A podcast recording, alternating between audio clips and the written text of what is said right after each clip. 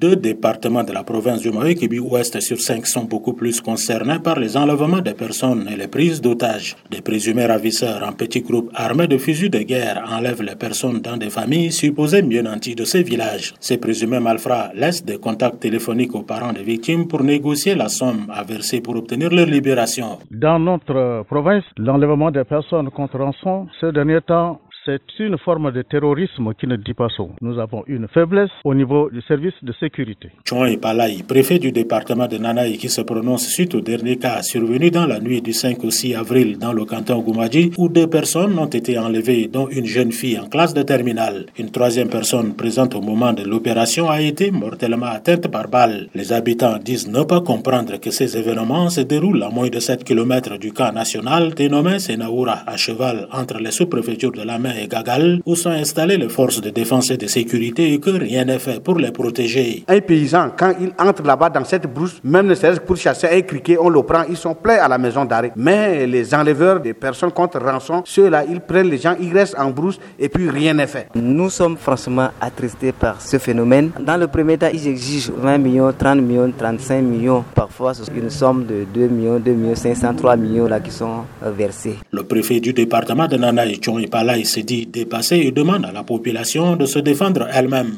Comment on peut entrer dans un si gros village pour prendre deux personnes et abattre une autre? Trois personnes seulement qui soient armées jusqu'aux dents, ces jeunes sont capables quand même de prendre une personne entre eux. Ce n'est pas une défense comme telle, c'est une vengeance. C'est que moi-même, je suis vraiment dépassé. D'où viennent ces armes? Comment ces gens-là arrivent à reconnaître quelqu'un dans un village qui a des moyens? C'est des gens bien assis qu'on vient enlever leurs enfants c'est qu'il y a des complices dans les villages. Pour le ministre en charge de la sécurité publique, Mahamat Margui, la situation à Mayo-Kibi-Ouest reste une préoccupation pour le gouvernement. Des instructions fermes ont été déjà données par le chef de l'État pour que d'ici la fin du ramadan, le phénomène d'enlèvement des personnes contre rançon soit traité ou maîtrisé par le renforcement du dispositif de forces de défense et de sécurité sur le terrain. Moi-même, je ferai une descente sur le terrain dans les semaines qui suivent pour essayer de circonscrire la situation exacte avant d'apporter ou réfléchir sur les réponses à apporter.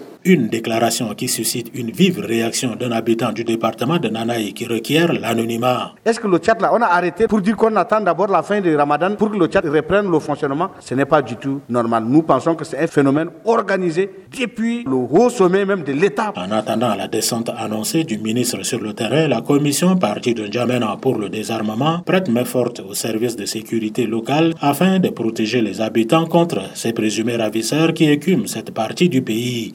André Kordomadingar N'Djamena pour VOA Afrique.